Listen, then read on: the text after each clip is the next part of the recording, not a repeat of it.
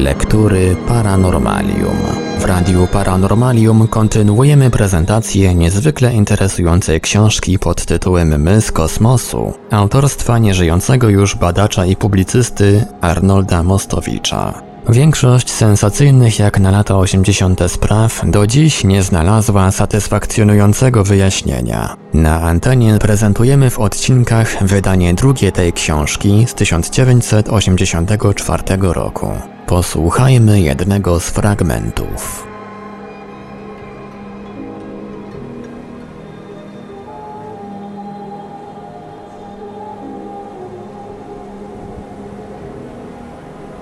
Dociekliwy Amerykanin.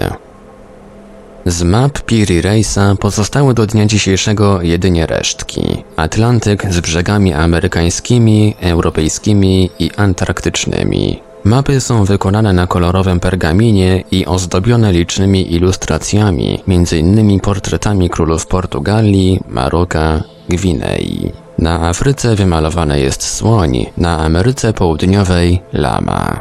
Podpisy pod ilustracjami są w języku tureckim, góry wyrysowane są zgodnie z ich zarysami, rzeki szeroką kreską, kolory zastosowane w sposób dowolny. Miejsca skaliste na przykład są w kolorze czarnym, wody niezbyt głębokie na terenach piaszczystych zaznaczone czarnymi kropkami, a skały podmorskie krzyżykami. Cenne te resztki odnaleziono w 1929 roku. Turcy zaczęli je badać ze zrozumiałym nabożeństwem, ale nabożeństwo nie oznacza bynajmniej precyzji naukowej. Wiele lat po odkryciu tych map reprodukcje przesłano do różnych bibliotek świata. W 1953 roku pewien oficer marynarki tureckiej wysłał ich kopie do szefa biura hydrologicznego floty amerykańskiej, który otrzymawszy je natychmiast zaalarmował wybitnego specjalistę w dziedzinie starych map Arlingtona H. Mallory'ego. I tu zaczyna się współczesna epopeja map Piri Reisa. Przede wszystkim, kim jest Arlington H. Mallory? Jest to inżynier, specjalista w dziedzinie problematyki morskiej. Kiedy przeszedł na emeryturę, poświęcił się sprawom od dawna mu bliskim, dziejom Ameryki przed odkryciem jej przez Kolumba. Zrekonstruował dzieje wikingów, którzy dotarli na tereny Grenlandii i dzisiejszej Kanady. Wszystkie swoje spostrzeżenia i uwagi zamknął w książce Lost America, która ukazała się w 1951 roku. To wszystko jednak było zaledwie wstępem do przygody znacznie bardziej fascynującej. Kiedy Mallory otrzymał mapy Piri Reisa, był już w dziedzinie kartografii nie byle jakim specjalistą i wystarczył mu jeden rzut oka na przesłane dokumenty, by zrozumieć, że wszystkie jego dotychczasowe odkrycia nie mogą się równać temu jednemu. Mapy te bowiem przedstawiały jedną z największych i najtrudniejszych do rozwiązania zagadek historycznych. Trzeba przyznać Mallory'emu, że nie działał po omacku. Zwykł był zawsze zwracać się o pomoc do najbardziej uznanych autorytetów. Tym razem zwrócił się do kartografów, głównie profesora Waltera oraz specjalistów w dziedzinie wiedzy polarnej, profesora Linhana. Problemem wstępnym i nader istotnym było właśnie odczytanie map Piri Reisa i wyjaśnienie systemu, wedle którego były opracowane. Nie było to bynajmniej łatwe, ale po zastosowaniu najnowszych metod udało się mapy Reisa rozszyfrować. Wykorzystano badania specjalisty szwedzkiego Nordenskilda, który przez 18 lat pracował nad metodą odczytywania starych map współczesnym językiem geograficznym. Metoda Nordenskilda stała się punktem wyjścia dla Mallory'ego i dla grupy geografów pracujących pod kierownictwem wspomnianego już profesora Charlesa Hapgooda. Dodajmy jeszcze, dla wykazania jak sumiennie rzecz tę potraktowano, że rezultaty badań Mallory'ego i Hapgooda były stale weryfikowane przez matematyków. Wszystkie te badania potwierdziły pogląd obydwu uczonych, że mapy Piri Reisa stanowią zupełnie niezwykłe odkrycie. Przede wszystkim odpadły wątpliwości, czy aby mapy Reisa są rzeczywiście oparte na starych dokumentach lub oryginałach. Na przykład lamy ilustrujące mapy Ameryki Południowej nie były wówczas, w 1513 roku, w ogóle znane Europejczykom. Długości geograficzne są na mapie dokładnie podane, podczas gdy nawet Krzysztof Kolumb nie umiał ich obliczyć. Aby zrozumieć, dlaczego mapy te są tak ważne, wystarczy porównać je z innymi mapami pochodzącymi z tej samej epoki. Różnica jest uderzająca. Oto na przykład mapa Jeana Seversa wydana w 1514 roku. Na mapie tej Afryka i Europa są dokładnie wyrysowane, natomiast Ameryka bardzo niedokładnie, a w dodatku Ameryka Środkowa nie jest w ogóle zaznaczona. Na mapie przypisywanej Hemenowi, a wydanej w 1519 roku, Ameryka jest nieproporcjonalnie duża w stosunku do Afryki. Odległość między tymi kontynentami jest o wiele mniejsza od rzeczywistej, nie mówiąc już o tym, że kształt kontynentu amerykańskiego jest zupełnie dowolny. Na innej mapie z tego okresu, wydanej w 1520 roku, kontynent amerykański kończy się na południe od Brazylii. Warto przypomnieć, że tego właśnie roku Magellan podjął się podróży wokół Ameryki i rezultaty nie były jeszcze opublikowane. Nie koniec na tym. W 1550 roku, a więc prawie w 40 lat po wydaniu mapy Piri Reisa, ukazała się mapa świata opracowana przez Sebastiana Minstera. Wprawdzie na mapie tej widnieją wszystkie trzy Ameryki jako tako rozróżnione, ale pod względem precyzji mapie tej daleko do doskonałości. Oto więc konkretne fakty. Piri Reis miał o Ameryce wiadomości bardzo dokładne, zupełnie inne niż te, których dostarczył Krzysztof Kolumb. Wiadomości o wiele starsze, co zresztą w swojej książce wielokrotnie powtarza. O ile te wiadomości są starsze? Oto pytanie. Problemy interpretacji. Jak należy odczytać mapy Reisa i co należy z nich odczytać? Wysunięto na ten temat kilka tez, które postaramy się zreferować. Część mapy, zamknięta Nową Ziemią na północy, a Brazylią na południu, nie wymaga specjalnej interpretacji, aczkolwiek rzuca się każdemu w oczy, że jest niewiarygodnie dokładna jak na epokę, w której powstała. Natomiast problem zaczyna się wtedy, kiedy zastanowimy się nad mapą ziem znajdujących się na południe od Brazylii. Mallory, przełożywszy na język współczesny wskazówki map, doszedł do wniosku, że Piri Reis wyrysował ni mniej ni więcej tylko brzegi Antarktydy na południu oraz Grenlandię i wyspy Arktyki na północy, tak jak wyglądały zanim jeszcze pokryły je lody. Ta nieprawdopodobna hipoteza wymagała, by po pierwsze sprawdzić dokładnie położenie lądów Antarktydy i Arktyki pod grubą warstwą pokrywających je lodów, po drugie porównać otrzymane wyniki z mapą Piri Reisa. Otóż dopiero niedawno można było uzyskać o lądach Antarktydy i wyspach Arktyki dokładne wiadomości. Uczyniły to francuskie ekspedycje polarne, wykorzystując najpierw na Grenlandii, a następnie na Antarktydzie najnowsze zdobycze techniki sondy sejsmiczne, grawimetrię. Zmierzono najpierw grubość warstwy lodowej. Na Grenlandii wynosi ona 3300 metrów, a na Antarktydzie dochodzi do 4,5 tysiąca metrów. Następnie udało się sporządzić mapę plastyczną Grenlandii, a później i Antarktydy. Na mapach tych wyrysowano granice i wysokość lądu.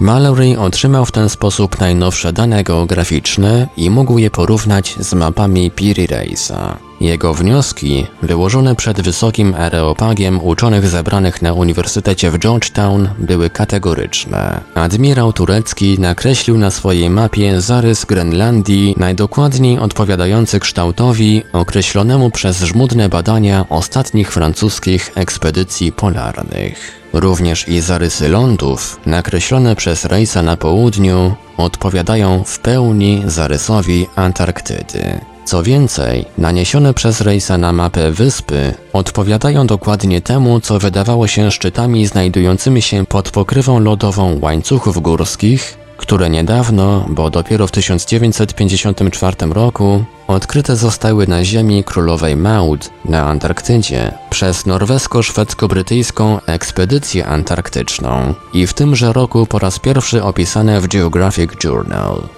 Otóż Piri Reis ma rację o tyle, że w tej części Antarktydy lód stwarza iluzję ciągłości. Pod nim nie ma jednorodnego kontynentu. Są tylko wyspy przedzielone odgałęzieniami morza. Może nie tyle są, ile były, zanim zostały pokryte warstwą lodu co już samo przez się daje wyobrażenie, kiedy te mapy mogły zostać sporządzone. I to jeszcze nie wszystko. Mallory zapoznał się z mapą brzegów Antarktydy odpowiadających ziemi królowej Maud. Mapę tę po raz pierwszy sporządził Peterman w 1954 roku. Obydwie mapy, Petermana i Piri Reisa, były prawie idealnie zgodne. Prawie, bowiem w dwóch miejscach, w których Peterman naniósł na mapę zatoki, Piri Reis miał naniesiony ląd. Mallory postanowił i tę różnicę zbadać. Instytut Hydrografii na prośbę Mallory'ego wysłał specjalną ekspedycję, która raz jeszcze za pomocą sąd sejsmicznych zbadała wspomniane okolice. Okazało się, że nie Peterman w roku 1954, ale Piri Reis w roku 1513 miał rację. Nic więc dziwnego, że hipoteza głosząca, iż mapy Piri Reisa muszą być bardzo stare, przestała wydawać się nieprawdopodobna. Na wspomnianym wyżej forum w Georgetown profesor Linehan oświadczył Wszystkie dokonane dotychczas poszukiwania wykazują, że mapy Piri Reisa są bardzo stare. I myślę, że uzupełniające badania sejsmiczne, ustalające położenie Ziemi i lodów, pozwolą stwierdzić, że mapy te są doskonalsze niż to przypuszczamy obecnie. Niektórzy uczeni uważają, że na mapach Piri Reisa figurują nie tyle brzegi Antarktydy, ile Patagonia i Ziemia ognista. Przy czym ci badacze, którzy tak twierdzą, przyznają, że przesuwa to jedynie w czasie znak zapytania, jako że Ziemie te odkryte zostały dopiero 7 lat po wydaniu tych map podczas wyprawy Magellana. Za czasów Piry Reisa nikt o południowych krańcach Ameryki Południowej niczego nie wiedział. Notabene warto tu dodać pewną informację, która w ostatnich dniach nabrała posmaku sensacji. Chodzi o Wyspy Falklandzkie, Malwiny. We wszystkich relacjach prasowych, jak też i w encyklopediach, przeczytać można, że Wyspy Falklandzkie odkryte zostały przez Johna Davisa w roku 1592. Natomiast nikt z piszących o historii tych map nie zauważył, że kartograf turecki wiedział o tych wyspach i umieścił je na swojej mapie. Więc może i Turcja mogłaby wysunąć jakieś roszczenia, jeśli idzie o te wyspy. Warto zacytować tutaj opinię sekretarza Instytutu Archeologii Meperta, który na marginesie dyskusji o mapach Piri Reisa zauważył. W historii, podobnie jak w fizyce jądrowej, należy być zawsze przygotowanym na niespodzianki. Dlatego też jak najuważniej należy przestudiować te mapy. Koniec cytatu. W tak skomplikowanej i niezwykłej sprawie trzeba być oczywiście nader ostrożnym i ostrożnie wyważać swoje sądy. Pierwszy punkt, co do którego nie ma żadnych wątpliwości. Piri Reis na pewno miał o kontynencie amerykańskim wiadomości znacznie starsze niż te, których dostarczał Krzysztof Kolumb. Można by oczywiście założyć, że dane te pochodzą z epoki odkryć wikingów. Ale wiadomo przecież dzisiaj, że wikingowie znali zaledwie niewielką część Ameryki Północnej, o której nie wiedzieli nawet, że stanowi kontynent. Ich odkrycia nie pozwalają nam więc w żaden sposób wyjaśnić map Piri Reisa. Ale autentyczność map tureckiego kartografa jest w pośredni sposób potwierdzona. I to bez żadnej wątpliwości. Potwierdzona jest istnieniem innych, równie sensacyjnych dokumentów tego rodzaju, o których będzie za chwilę mowa. Zagadka bez odpowiedzi. Dane, którymi dysponuje współczesna wiedza historyczna, nie pozwalają na rozwikłanie tajemnicy map Piri. Nie pozostaje więc nic innego, jak porzucić drogę oficjalną i spróbować szczęścia na ścieżkach mniej uczęszczanych, w nadziei, że naprowadzą nas na ślad. Zacznijmy nasze śledztwo od dat. Reis, tak twierdzą, jak już wspomniałem niektórzy badacze, wyrysował na swojej mapie nie tyle brzegi Antarktydy, co Patagonię i Ziemię Ognistą, których, przypominam, nikt wówczas nie znał. Wikingowie też nie. Jedyny lud, którego wiedza podróżnicza i geograficzna mogła obejmować tego rodzaju wiadomości, to Fenicjanie. Na swoich łodziach zapuszczali się oni bardzo daleko. Objechali na nich całe zachodnie wybrzeże Europy. Czy zapuścili się aż do Ameryki Południowej? czy wiedzeni ciekawością dotarli aż do Patagonii?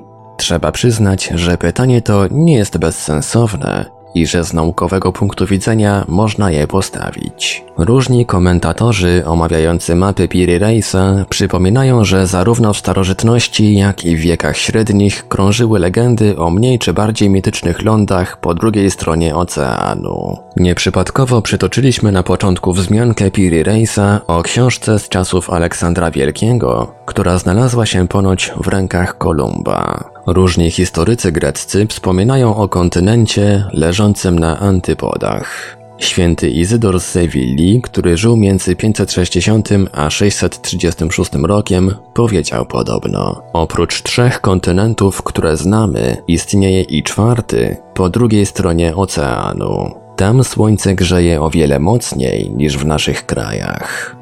Legendy wspominają także o mnichach bretońskich, którzy w swoim czasie zamierzali nawracać ludy tego dalekiego kontynentu. Czy kiedykolwiek zrealizowali swoje plany? Czy dotarli do Ameryki? Nie wiadomo. Hipoteza fenicka wydaje się o tyle umotywowana, że w Ameryce Południowej, Środkowej, a nawet w Północnej odkryto ślady kultury śródziemnomorskiej. Sama myśl, że Fenicjanie mogli przepłynąć ocean, nie ma w sobie nic niezwykłego. Ich flota, szczególnie handlowa, zdolna była do takiego wyczynu. Natomiast kilka innych faktów pozostaje niezrozumiałych. Po pierwsze, Precyzja przekazanych przez Piri map. Taka precyzja wymaga przecież niezwykle dokładnych, świetną techniką opracowanych danych. Poza tym, aby sporządzić takie mapy, trzeba było nie jednej, ale wielu wypraw i to z liczną załogą. W jaki sposób udało się utrzymać je w tajemnicy? To właśnie ów drugi znak zapytania. W jaki sposób i dlaczego zachowano taką tajemnicę? Oczywiście z punktu widzenia interesów kraju żyjącego z handlu, tego rodzaju tajemnica mogła być konieczna. A później wraz z upadkiem portów fenickich wszelkie jej ślady zaginęły. Podobnie zresztą było z wikingami. W kilka wieków po ich odkryciach trzeba było na nowo odkrywać Grenlandię. Natomiast owej dokładności pomiarów niczym nie da się wytłumaczyć.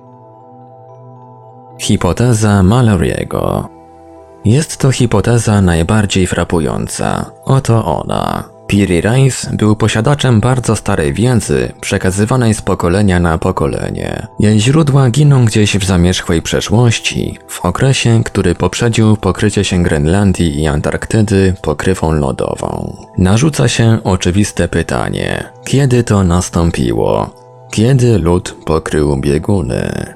Rok geofizyczny udzielił na to pytanie dość dokładnej odpowiedzi. W 1957 roku przeprowadzono badania różnymi, nader precyzyjnymi metodami i ustalono, że epoka lodowa rozpoczynała się na biegunach mniej więcej od 6 do 15 tysięcy lat temu. Claude Lorius, kierownik francuskiej ekspedycji polarnej, umieszcza początek ery lodowcowej między 9 a 10 tysiącami lat temu. Jest więc prawdopodobne, że około 10 tysięcy lat temu Grenlandia i Antarktyda miały taki właśnie klimat, jak informuje mapa Piri Reisa. Część ich ziem, znajdująca się obecnie pod lodem, była wtedy widoczna. Należałoby więc przypuścić, że wiedza, którą posługiwano się przy kreśleniu tych map, liczy sobie dzisiaj około 10 tysięcy lat. Wniosek taki jest nieuchronny po wszystkim, co zostało tu powiedziane. Przynajmniej tak sądzi Mallory. Ale wniosek ten sprzeciwia się wszystkim naszym dotychczasowym wiadomościom z dziedziny historii cywilizacji. Oto co o mapach Piri mówi Mallory. Mapy te nie mogłyby powstać nie tylko bez udziału wybitnych badaczy, ale także dobrze zorganizowanych grup techników, hydrografów i innych fachowców. Nie można bowiem mapy kontynentów tak ogromnych jak Antarktyda, Grenlandia albo Ameryka sporządzić w pojedynkę lub nawet w niewielkiej grupie fachowców. Potrzeba do tego techników, a nawet specjalistów orientujących się znakomicie w astronomii. Mallory idzie jeszcze dalej w swoich przypuszczeniach. Cytat. Trudno nawet wyobrazić sobie, by podobne mapy sporządzone zostały bez pomocy lotnictwa. Poza tym długości geograficzne są w nich najdokładniej obliczone, podczas kiedy współczesna wiedza potrafi to czynić od dwóch zaledwie wieków. Notabene podobną opinię wyraził dr Ivan Sanderson, etnolog, zoolog i geograf, autor wielu prac naukowych i popularyzatorskich. W wywiadzie dla jednego z czasopism naukowych w USA Sanderson stwierdził, że, cytat, Mapy Piri Reisa mogły być zrobione tylko z lotu ptaka, czyli przy użyciu jakiegoś pojazdu powietrznego. Załóżmy, że w wywodach Mallory'ego jest duża doza przesady. Niemniej logika ich jest bez zarzutu. Wynika z niej jasno, że należałoby dokonać zasadniczej i dla niektórych bolesnej, jak pisze Paul Emile Victor, rewizji oficjalnej historii. Ale dzisiaj nic przecież nie potrafimy powiedzieć o cywilizacji, która miałaby istnieć co najmniej 10 tysięcy lat temu i zostawiła po sobie tak mało śladów. Wracając zaś do map Piri Reisa, to nie trzeba chyba podkreślać, że Mallory dostrzega w nich jeden z najważniejszych dowodów na to, iż planeta nasza była niegdyś terenem, na którym lądowali przedstawiciele jakiejś pozaziemskiej cywilizacji. Można by oczywiście zapytać, po co superinteligentne istoty z kosmosu, uzbrojone w najdoskonalszą technikę, miałyby zabawiać się w kartografów, kreślących mapy nie tylko całych kontynentów, co ostatecznie dałoby się wytłumaczyć, ale niewielkich wysp i nieistotnych wybrzeży. Oczywiście odpowiedzi na takie pytanie udzielić nie można. W każdym razie jedno jest pewne. Mapy Piri Reisa zostały skreślone rękoma wybitnych podróżników morskich, posiadających nadzwyczajne środki i możliwości techniczne do dokonywania swoich badań. Profesor Hapgood natomiast, nie wykraczając swoimi hipotezami poza granice wytyczone naszą biosferą, zakłada, że przed co najmniej dziesięcioma tysiącami lat jakaś gałąź rasy ludzkiej, współczesna z innymi, mniej rozwiniętymi rasami, dokonała na naszym globie wielkiego skoku cywilizacyjnego i poznała doskonale naszą planetę. Rasa ta, na skutek jakiegoś kataklizmu, z dnia na dzień zniknęła z powierzchni Ziemi, pozostawiając za sobą nieliczne ślady. Profesor Hapgood przypomina, że zaledwie 100 lat temu zaczęto cofać granice historii i cofa się je coraz bardziej. Odnajduje się resztki cywilizacji, które uważano za mityczne Troja, Kreta, albo o których niczego dotychczas nie wiedziano. Sumerowie, Chetyci, ludy Doliny Indusu. Hapgood uważa, że dalsze badania powinny z pewnością doprowadzić do odkrycia tej tak niezwykle rozwiniętej cywilizacji sprzed dziesiątków tysięcy lat.